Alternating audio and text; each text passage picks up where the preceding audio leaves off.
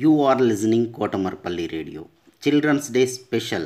Storytelling and poems reciting competition in English, Hindi and Telugu is being organized by National Council for Teacher Scientists, NCTS India, Lokmark Foundation, ELTA Warangal Urban and Kotamarpalli Radio for students.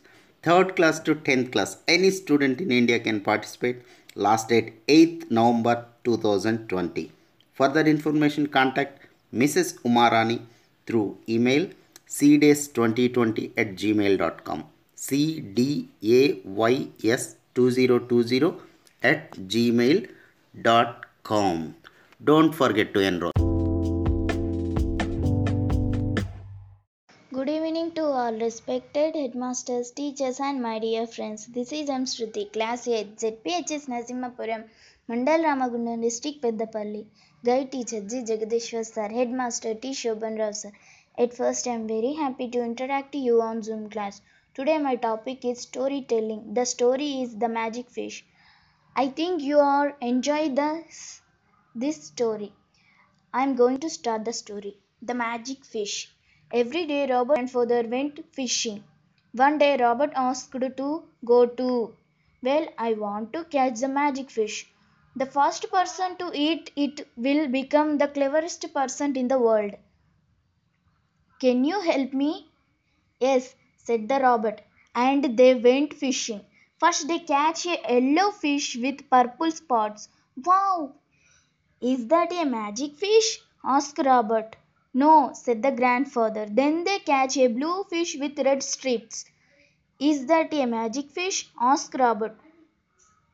No, said the grandfather. Suddenly they catch a big, beautiful silver fish with pink and green diamonds. Robert's grandfather jumped for joy.